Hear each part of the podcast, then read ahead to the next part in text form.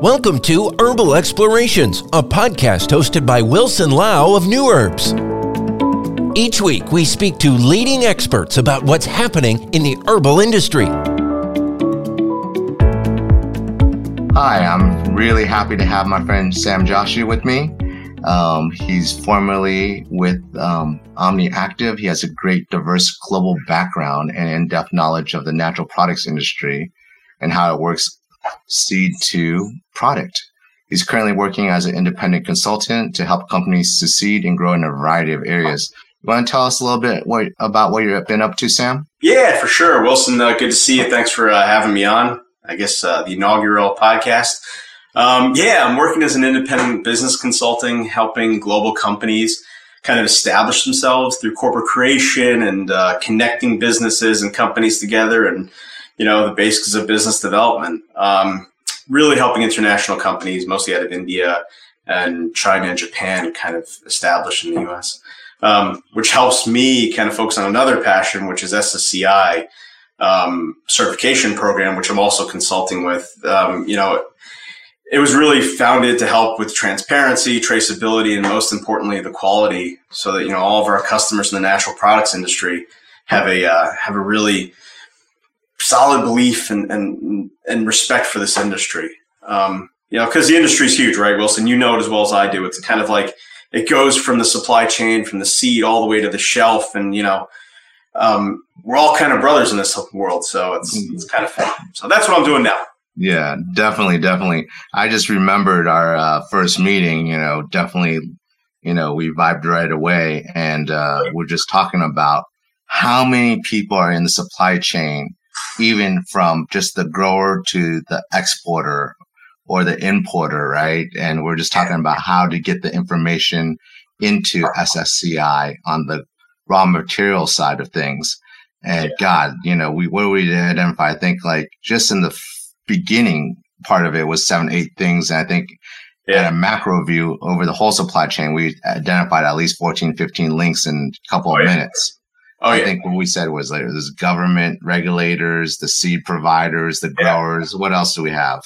We had aggregators who bring all the materials together, which goes to the processors who either make the extracts or the powders and stuff, um, which sends to a trader, right? And I think that's kind of where it kicks off. Where does it go next? And I think, you know, then once it gets to the part it's packaged and ready to go, we got logistics, then we got the other country, the importing countries, uh, regulatory requirements. Then you got the importers, manufacturers, and then it's your favorite people. the manufacturers, right? The contract manufacturers yeah. who really have a lot of burden on their sh- shoulders, you know, because the brands are expecting a lot out of them. You know, the marketers, and then there's distribution and networks as well. Um, you know, and they supply over to you. Deal with them all the time. Yeah, and then we finally got the retailers, consumers, and there's so many more people. We can go like on for hours about you know we've gotten to the nitty gritty everything from education to r&d to sustainability but uh let's let's talk about um since we gave everyone a overview of the global herbal supply chain let's talk a little bit about what are some trends or things you're seeing that make just-in-time ingredient sourcing harder to secure these days um what are you seeing out there? You know it's it goes beyond and we're all seeing on the front lines right now it's transport right? Whether you're trying to get materials from um, china and vietnam or india um, and you're trying to get them into europe or the united states or canada it's really hard right? There's a there's a shortage of vessels there's a shortage of containers. Um, you know rates we've seen go insanely high. You know i saw a container quote the other day for thirty-two thousand dollars for a container, and you know uh, that was coming in from China. Yeah, easily seeing him in the twenty thousands, early high low twenties is nothing right now. Yeah. Um, you know, it's the cost of the crops, right? Um, you have people who are hoarding certain products, which are increasing the cost of those crops before they even get to the processing. Um, the cost of the regulations. Um, there's more and more bars to to get over, right? Um, the cost of the labor, you have labor shortages, right? Um, in different parts, you have weather conditions which are either wiping out crops or making it hard to kind of um, grow things.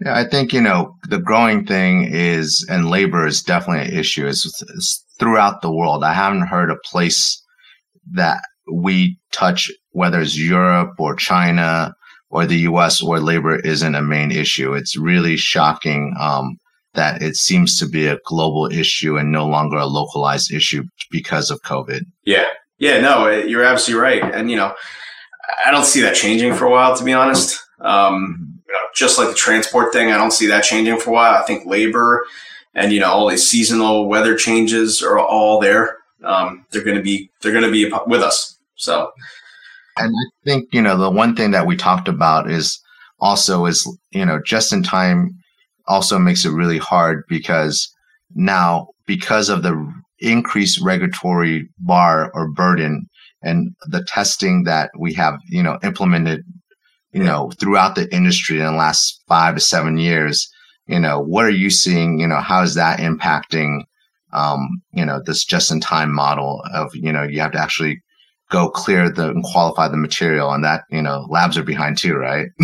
labs are behind. Everybody's behind, right? Even, even, um, authorizations to bring it to countries, right? Um, they're all behind. You know, you have regulatory groups like the FDA and EFSA. EFSA, they're all, you know, they're all they're, they're behind, right? So it's kind of it slows down the entire process.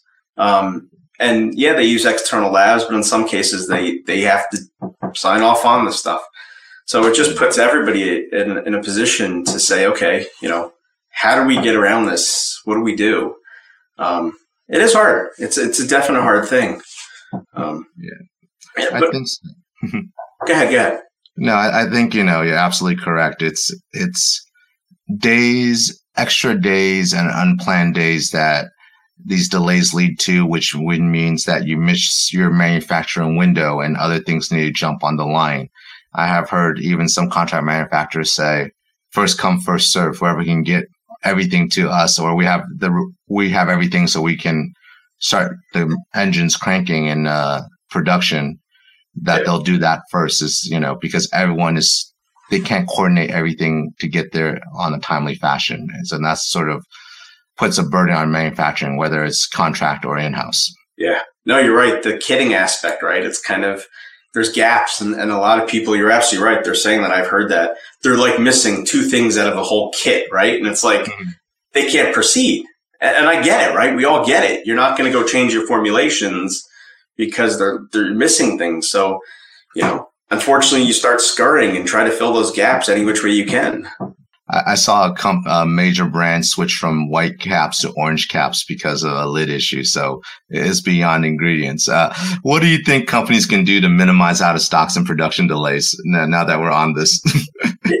yeah, you know, it, it's all about planning, right? It's it's pre-planning your demands. Um, use the data and analytics that you have. You know, I'm, I'm a big advocate of that. I think, you know, it does cost money to put those systems in place, but it's an investment well worthy of spending the money and time and effort right now.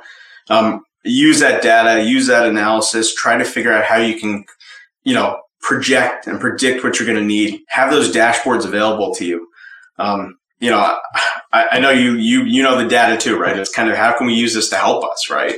I, I think data is really important, right? And and you know, yeah it's what to me is you know having the data is the basic part of it is what you do with the data and how you plan around that data to accommodate you know real world situation actualities right? I think that's the you know the the science behind it is the data analytics. The the art behind it is the is how do we take that and map it into an imperfect world. Absolutely. Absolutely right? And there are there are a ton of smart people out there who can help do that as best we can. Um, and then, yeah, of course, it's up to you, right? As the as the person to utilize what comes at you and say, hey, you're the expert at the end of the day, right? You need some figure to say, okay, yeah, that makes logical sense, right? I'm going to go ahead and I'm going to pre-order three quarters worth of material because you know what? I see the prices are going up. I see transports going up. Capital's pretty cheap. You know what?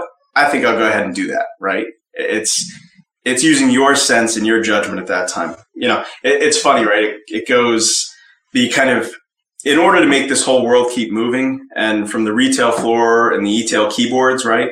We need mm-hmm. to we need to these natural products need to grow, and in order to do that, you know, we talked about all the things earlier, kind of your labors and your cost of materials going up and, and, and the uh, weather issues and things like that. You know, the more information we can provide to them, the more advanced orders we can place on them and so on and so forth. It's going to help us all out, I think. Yeah, I think, you know, like you said, you need a seasoned operator to sort of help you, you know, translate that analytics and data, such as yourself, um, to really be able to come up with a real world plan. And I think the things that I've been telling clients, like you mentioned earlier, is like really at Nuherbs, what we want people to do is start planning ahead and saying, look, um, we have a warehouse. Um, we rather have the goods in our warehouse and store it here, and you can draw, give us a blanket order, and you can draw down uh, upon it as you need. You know, if you need a week earlier, not a big deal. You need a week later, not a big deal, right?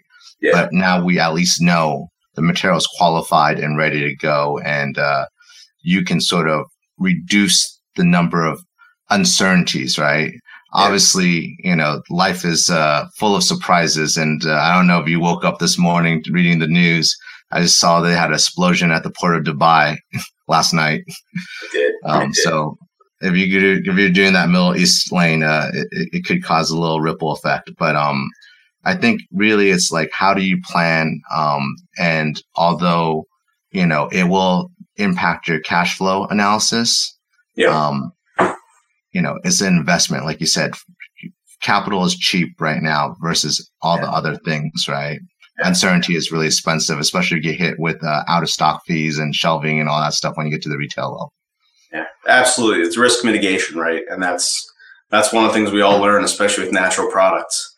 Um, you know, have those secondary suppliers up and running. Um, you know, and, and for you and your point of hey, let us store it for you. That right there is your first, second, third supplier. You're you're, you're helping people, right? Um, so that's a great move. Um, safety stocks, even in house, not a bad option. To your point, if capital's cheap, yeah, you know it's a it's a good investment. Yeah, and I think you know the you know some some facilities weren't built um, to have too much safety extra stock because they're they want to just get material in and out, especially as a manufacturer. But you know, as an importer and, you know, warehousing is part of our core business because we're not just trading things through Sam. So I think uh, that's, that's one of the things that I really like um, to tell our clients is like, hey, we, we got your first, we like you said, we're your first option, second option, third line of options. So we can really just backstop you and really work with you. Especially, I think a lot of people forget if you're not from the industry originally that our products are natural products and that there's seasonality to it and there's no way to sort of say hey i can guarantee you know perfect transition from one year's crop to another crop. You definitely need that overlay from previous year's crops to sort of carry you over to when the new crop is processed shipped imported cleared and all these things. And although harvest is maybe in for example october november you may not see the new stuff until you know, well into the middle of next of the following year. So depending on what um, how you're taking it. So I think you know timing is you know really crucial to this. Um, talking about this, um, are there any black swans or surprise things that you think people are sort of overlooking the herbal supply chain that's on your radar? Any tidbits for people, our listeners, on you know what to sort of chew on? Um, in addition to all the problems we have?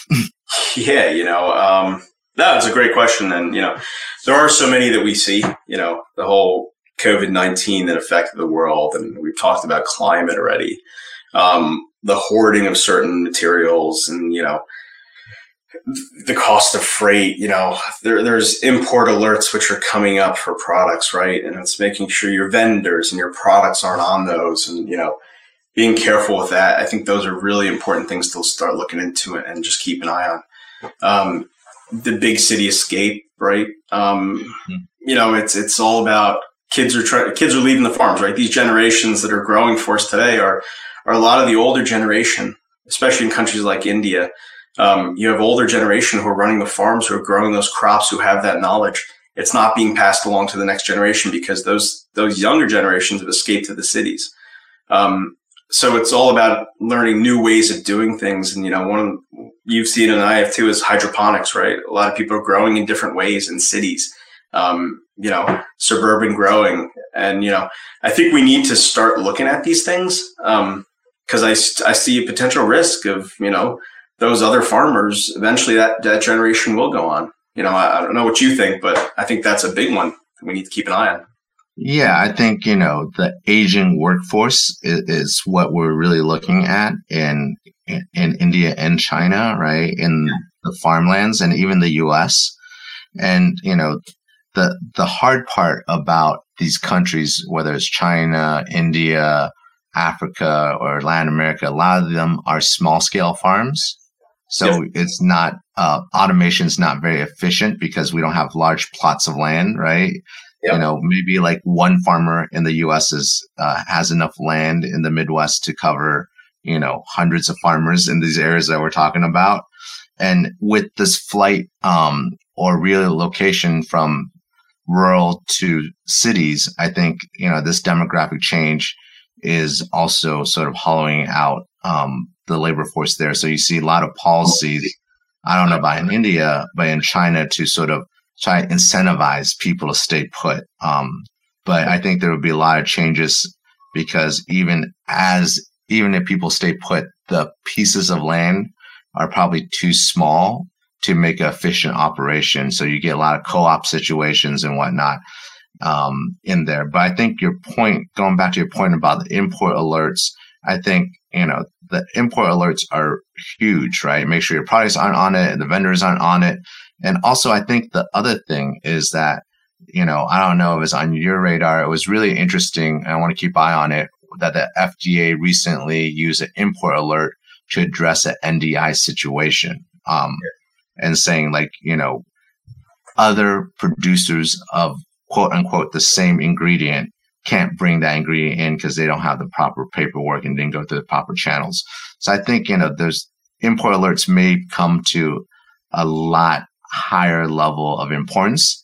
And I also think as the FDA is back in inspection mode, one thing, Sam, I'm seeing is now where the rubber meets the road on FSMA, on the Food Safety Modernization Act, yep. and the Foreign Supply Verification Program. I think a lot of people that were importing ingredients for themselves in a small manner, I don't want to say small, I should say, you know, I don't want to make it seem like it's it's um derogatory, but yeah. you know, th- there is so much paperwork and compliance that comes along with this. I think that's another part of the industry sort of people aren't really aware of. It's like, are is your supplier, is your channels of getting these ingredients ready to meet these regulatory hurdles and compliances? Yeah. No, you're absolutely right. And I think, you know, during this whole, we'll call it year and a half, right? There's been a lot of just everything's kind of been not there, right? It's been missing out of our lives. Um, the regulation's been there, but nobody's come to check on you. And, you know, audits have been unfortunately being done virtually and stuff. And I think a lot of things have kind of, some people have gone lax. I, I would agree with that statement, right? Um, I, yeah, I agree with you. I think it's gonna it's gonna hit right sooner or later. It's gonna all come back.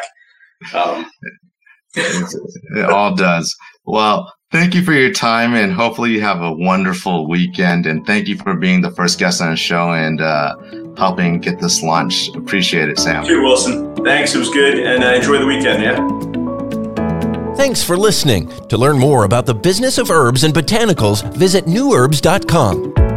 To keep listening to great episodes, be sure to subscribe to this podcast in iTunes, Google Play, Amazon, or Spotify, and make sure to give us a rating too.